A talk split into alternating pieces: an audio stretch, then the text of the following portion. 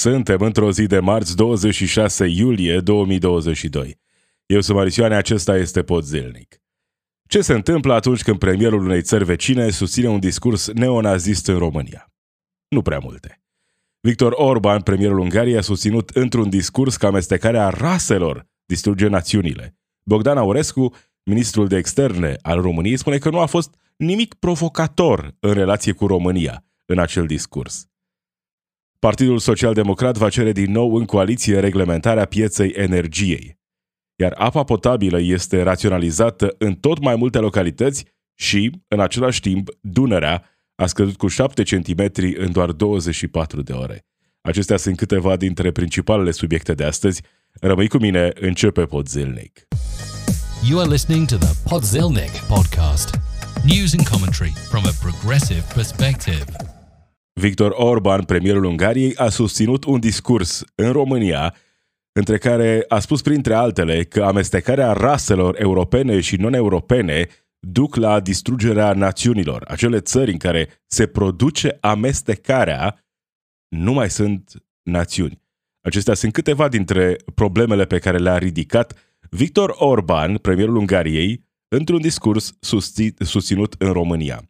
Acesta spunea, citez, noi nu suntem o rasă mixtă și nu vrem să devenim o rasă mixtă, spunea Orban. Și țările unde se întâmplă treaba asta, unde rasele sunt mixte, nu mai sunt națiuni. Vedem o din ce în ce mai clare, clară radicalizare. Nu că Victor Orban ar fi diferit în 2022 față de anii trecuți, mai degrabă vedem mai mult curaj din partea acestor oameni de a nu se ascunde. Politicieni ca Victor Orban, care sunt din ce în ce mai uh, liberi să-și arate adevărata față, din ce în ce mai liberi să se exprime cât mai explicit.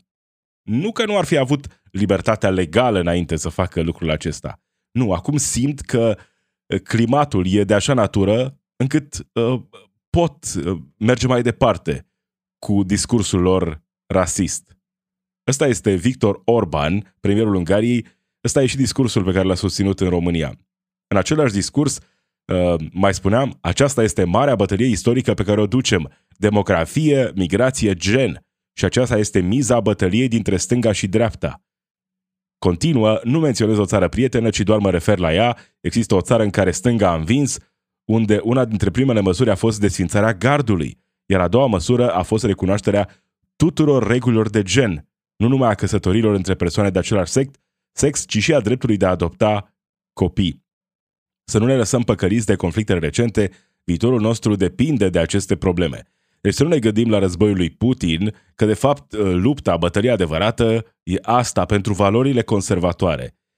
Foarte confortabil s-a simțit Victor Orban să lanseze astfel de afirmații. Problema nu e uh, valorile de stânga, uh, diferențele sunt mai degrabă, sau de dreapta, valori, diferențele sunt uh, culturale. Acolo e problema, acolo e războiul.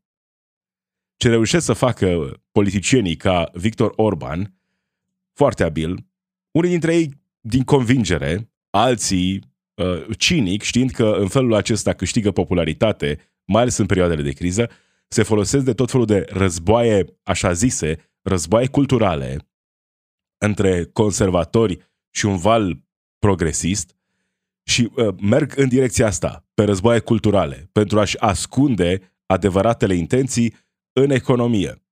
Pretind că sunt împotriva corp- corporațiilor, dar sunt împotriva corporațiilor pe care le văd woke, acele corporații care se folosesc de tot felul de mesaje care par, uh, par progresiste pentru a atrage mai mulți clienți, mai multă popularitate. Acele corporații sunt uh, cele cu care oamenii aceștia au o problemă. În realitate, ei sunt, de fapt, apărătorii vechiului sistem, că de asta sunt conservatori. Și nu vorbesc aici doar despre valorile culturale. Nu. Mai degrabă, preocuparea lor principală e în economie. Dar cum să convingi oamenii că ideile de dreapta uh, sunt populare, sunt ceea ce uh, ne lipsește acum? Doar învăluindu-le în mesajul acesta ultraconservator. Nu poți să-i convingi pe oameni că e mai bine ca bogații să primească totul, că e mai bine ca tu să rămâi sărac, dacă nu introduci un element care să rezoneze cu oamenii. mai ales în astfel de perioade complicate. Asta fac extrem de abil astfel de politicieni. O dau cu ultraconservatorismul, cu naționalismul, în cazul acesta, în mod explicit, un discurs neonazist al lui Victor Orban, pentru a ascunde ce intenționează să facă de fapt. Libertate? Vorbesc ei despre libertate, dar e întotdeauna libertatea lor de a le spune altora ce să facă. Libertatea.ro a realizat și un reportaj cu unul dintre, uh, cu mai mulți susținători al lui Victor Orban, dar vreau să îl auzim pe unul dintre ei ce spune despre Victor Orban și despre criticile care îi se aduc. De, de globaliștii, de uh, neomarxiștii și de o comuniștii sunt criticat, nu de conservatori creștini. Mm-hmm. De conservatori creștini nu. Probabil veți ști că săptămâna viitoare Orban Victor va ține un discurs la Dallas împreună cu fostul președinte Trump. Tocmai pentru ce, din, în ce context? În contextul uh, ideilor conservatoare care ne-au menținut. Mi pare rău că... Da, ăștia, ăștia sunt fanii lui uh, Victor Orban, axați doar pe acest război, pe războiul cultural, pe ideile conservatoare. Omul acesta e clar în vârstă, poate că se justifică așa, deși evident că nu toți oamenii în vârstă au astfel de idei. Dar era extrem de mândru că Orban se întâlnește cu Trump, că ăștia sunt apărătorii valorilor uh, tradițional creștine. Trump, uh, mare creștin, nu? În felul acesta, politicieni ca Orban, ca Trump, și avem și exemple în România, câștigă popularitate, mergând uh, în direcția asta a fricilor, a fricii de necunoscut, a fricii de ceva diferit, a fricii de schimbare, mai ales la nivel cultural. Ăsta e mesajul pe care încearcă să-l transmită pentru a atrage susținători. Dincolo, mai departe, merg cu aceleași idei uh, relativ clasic uh, neoliberale, deja clasice. Uh, nu, nu aduc nimic, uh, nu aduc prea multe lucruri noi. E aceeași dreaptă, doar că câștigă popularitate prin mesajul acesta, acesta ultraconservator. De asta am văzut și vedem și în România că mesajul de dreapta uh, parțial progresist nu are cum să funcționeze, că oamenii văd că în realitate nu se ascunde nimic în spatele ideilor. Cei care cred în valori progresiste își pun întrebări și uh, la felul în care funcționează economia. Trecând peste asta, care e răspunsul României? Îl avem pe ministrul de externe, Bogdan Aurescu, care spune că e regretabil că aceste idei au fost pro- uh, propagate pe teritoriul României, însă că, uh, de fapt, nu a fost nimic provocator la adresa României în acel discurs, nu? Nimic provocator. Un răspuns extrem de slab din partea autorităților din România, lucru constatat și de oamenii de la AUR, care spun că guvernul Ciucă este incapabil să exercite atributele suveranității naționale în Transilvania. Numai că, în același timp, aur e pentru România ce este Fides pentru Ungaria. Și nici măcar nu se ascund de faptul, faptul acesta. George Simion era extrem de mândru în urmă cu ceva timp când se făcea asemănarea între el și Victor Orban. Că el e un Victor Orban de România. Că modelul din Ungaria, modelul polonez, e cel pe care vrea să-l implementeze în România. Astea sunt valorile pe care AUR vrea să le aducă în România. Iar 2024 nu este departe. În acest moment, în sondaje, AUR pare să fie jos. Mai că nu știu câtă încredere să avem în sondaje, ținând cont că la alegerile precedente AUR nici măcar nu era în sondaje și a intrat în Parlament. Poate că au scăzut în contextul războiului din Ucraina prin poziționarea lor mai degrabă uh, pro-Rusia. Sau fără o poziționare clară de partea victimelor în acest război. Dar asta rămâne să vedem. Dincolo de asta, AUR este în România ce este Fides în Ungaria. Încă nu sunt la putere, dar au toate șansele să ajungă într-o astfel de ipostază la un moment dat.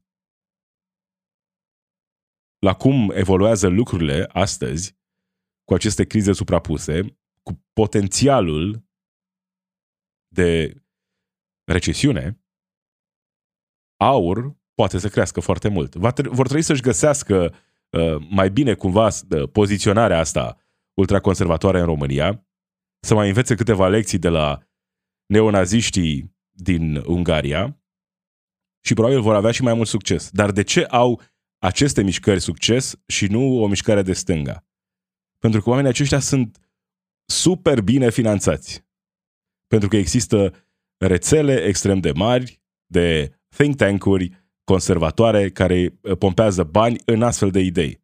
De ce? Pentru că mulți dintre ei nu trăiesc cu convingerile astea ultraconservatoare. Nu, știu că asta e doar un, asta e doar un instrument pe care îl folosesc pentru a uh, obține uh, beneficii materiale, pentru a aduce mai departe aceleași uh, politici uh, neoliberale, în unele cazuri chiar uh, iliberale, uh, nu vor să facă nimic decât să protejeze capitalul. Ăsta e obiectivul. Că astăzi au descoperit că rețeta cea mai bună e asta, combinația asta între naționalism, religie, valori ultraconservatoare, de asta se folosesc. Când Aur, când George Simion vin să îl critique pe Victor Orban, nu vin să arate decât că sunt la fel. Au mai multe lucruri în comun decât cele care îi despart. Orban din Ungaria, Simion din România, Putin din Rusia, Trump din America, Duda din Polonia și exemplele pot continua. Au mai multe lucruri în comun decât cele care îi despart. S-ar putea ca de foarte multe ori să aibă uh, interese diferite, să existe chiar conflicte, așa cum vedem acum, între Aur și Orban. Dar în realitate au aceleași valori, au aceleași idei pe care vor să le promoveze. Aceleași idei uh, uh ultraconservatoare, cu accente uh, extrem de clare neonaziste, așa cum am văzut în discursul lui Orban. Ca să înțelegem mai bine ce este aur pentru România, trebuie să ne uităm în Ungaria, să ne uităm în țările vecine, dar chiar și în Statele Unite, ca să înțelegem ce se va întâmpla cu acest partid când va ajunge la putere. Dacă va ajunge la putere. Încă e aceasta o întrebare pe care putem să ne o adresăm. Că la un moment dat s-ar putea să devină realitate și să ne întrebăm mai degrabă ce vor face acum că sunt la putere. S-ar putea să greșească, s-ar putea să se autodistrugă. Dar după cum arată scena politică acum, cu PSD și PNL, care în sondaje uh, arată relativ bine, mai ales Partidul Social Democrat, dar nu știu cât de relevante vor fi aceste sondaje peste 2 ani. Trebuie să uh, ne gândim uh, destul de serios la perspectiva lui 2024 și cum vor arăta lucrurile. Pentru că uh, avem lecția asta din Ungaria, unde Orban e premier de 12 ani. De ce? Parțial pentru că a distrus opoziția, pentru că uh, a făcut tot ce a putut pentru a distruge opoziția, dar în același timp și pentru că a, înainte de momentul acesta s-au întâmplat o grămadă de lucruri care au dus la pierderea credibilității opoziției. Asta se întâmplă astăzi în România. Oamenii își pierd încrederea în politică și în politicieni, iar când se întâmplă asta, se vor îndrepta către demagogi. Când vor fi speriați, se vor îndrepta către astfel de lideri. Când în sondajele care arată cât de multă încredere au oamenii în politicieni, vedem că niciun politician nu trece de 50%, e destul de clar că avem probleme mari care nu sunt adresate. În niciun fel. Ăsta este Victor Orban, dar îl avem și pe Victor Orban de România. Simion și ai săi. Care nu vor fi singuri în 2024, pentru că mai sunt și alții care văd că acolo se câștigă, acolo primești și finanțare, acolo se vor înghesui tot felul de oameni cu bani să te susțină pe direcția asta, dreapta ultraconservatoare, și va fi chiar concurență. Poate, poate o pun și de o coaliție ca să câștige tot. George Simion are mai multe lucruri în comun cu Victor Orban decât uh, lasă să se înțeleagă.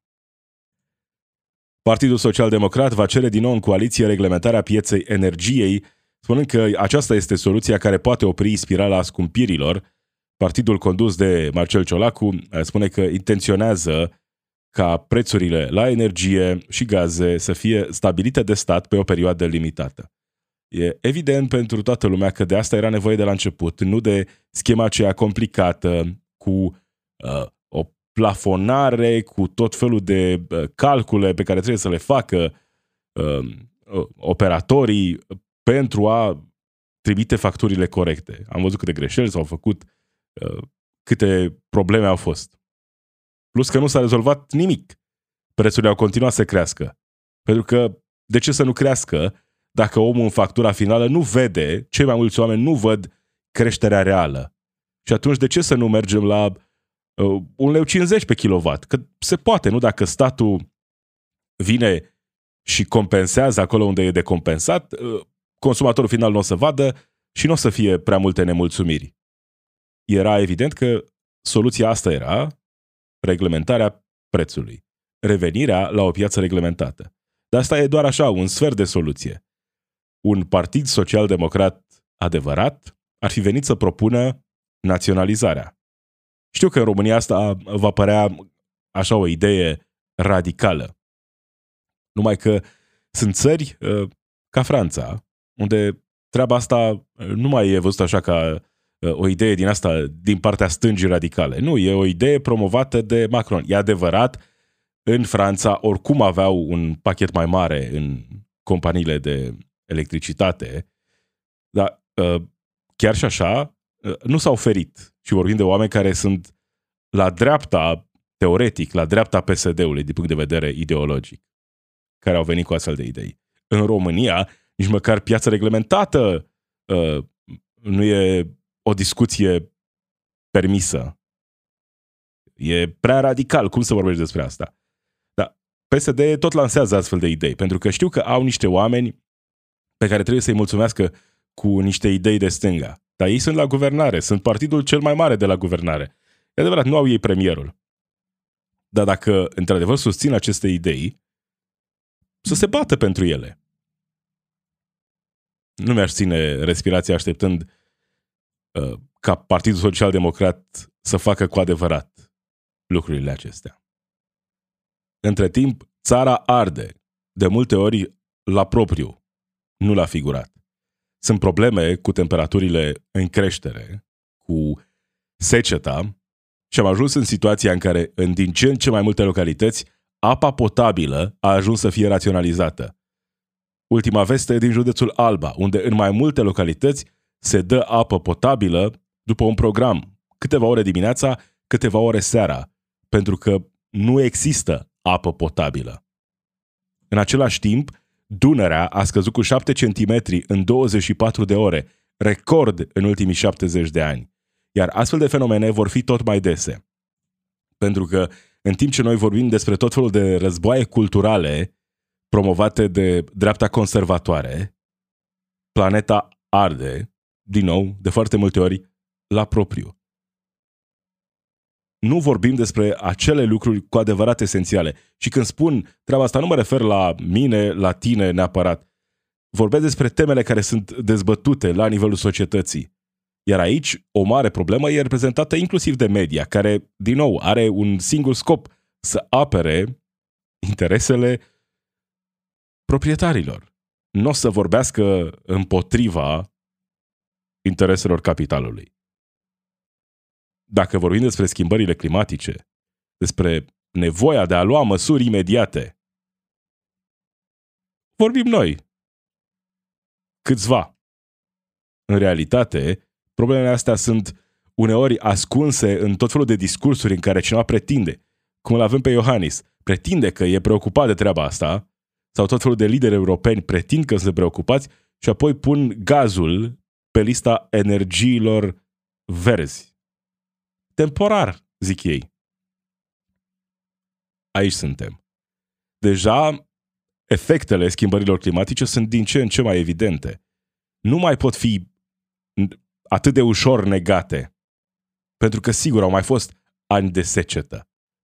Dar nu e vorba despre un an de secetă, e vorba de ani consecutivi cu probleme similare. Și dacă în trecut se putea, uh, din nou, uh, ascunde așa sub preș problema asta spunând că, a, stați puțin, nu, de fapt problema nu e seceta. Problema e că nu avem sisteme de irigații. Ok, și cu ce apă vom iriga acele terenuri? De unde apă? De fapt, uh, asta e problema cu care se confruntă foarte multe județe din țară în acest moment.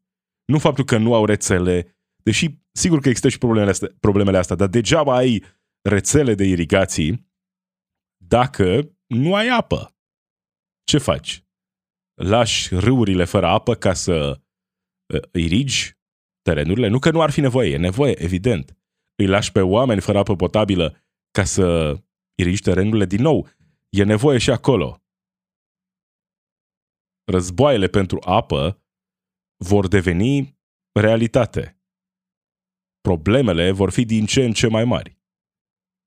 Pentru că suntem în 2022 și vorbim, nu știu, parcă am regresat. Vorbim despre aceleași și aceleași vechi probleme, mai degrabă care țin de cultură, de războaiele astea culturale, decât de uh, problemele presante. Sigur, avem război, avem inflație. Am avut și încă mai avem pandemie. Dar amenințarea cea mai mare, și nu pentru planetă așa ca ceva abstract, pentru umanitate, rămân schimbările climatice. Planeta arde de multe ori la propriu și în realitate nu prea se întâmplă nimic.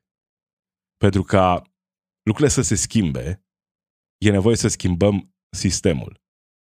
De asta e atât de greu să se întâmple ceva. Pentru că e nevoie de o altă abordare. Trebuie să înlăturăm motivul profitului. Creșterea cu orice preț de la an la an. Supraconsumul, încurajarea supraconsumului. Astea sunt lucrurile pe care trebuie să le adresăm într-un fel sau altul. Altfel, fără o schimbare fundamentală a sistemului economic, evident că nu putem lupta împotriva schimbărilor climatice. Capitalismul anului 2022 nu e sistemul care va rezolva criza aceasta. E sistemul care a produs criza aceasta. Cam acesta a fost pot zilnic. Marisioane sunt eu. Zi bună!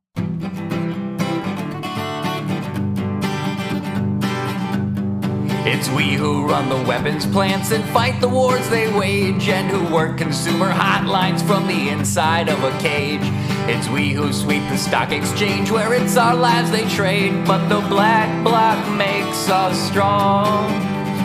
Solidarity forever, solidarity forever, solidarity forever for the black bloc makes us strong.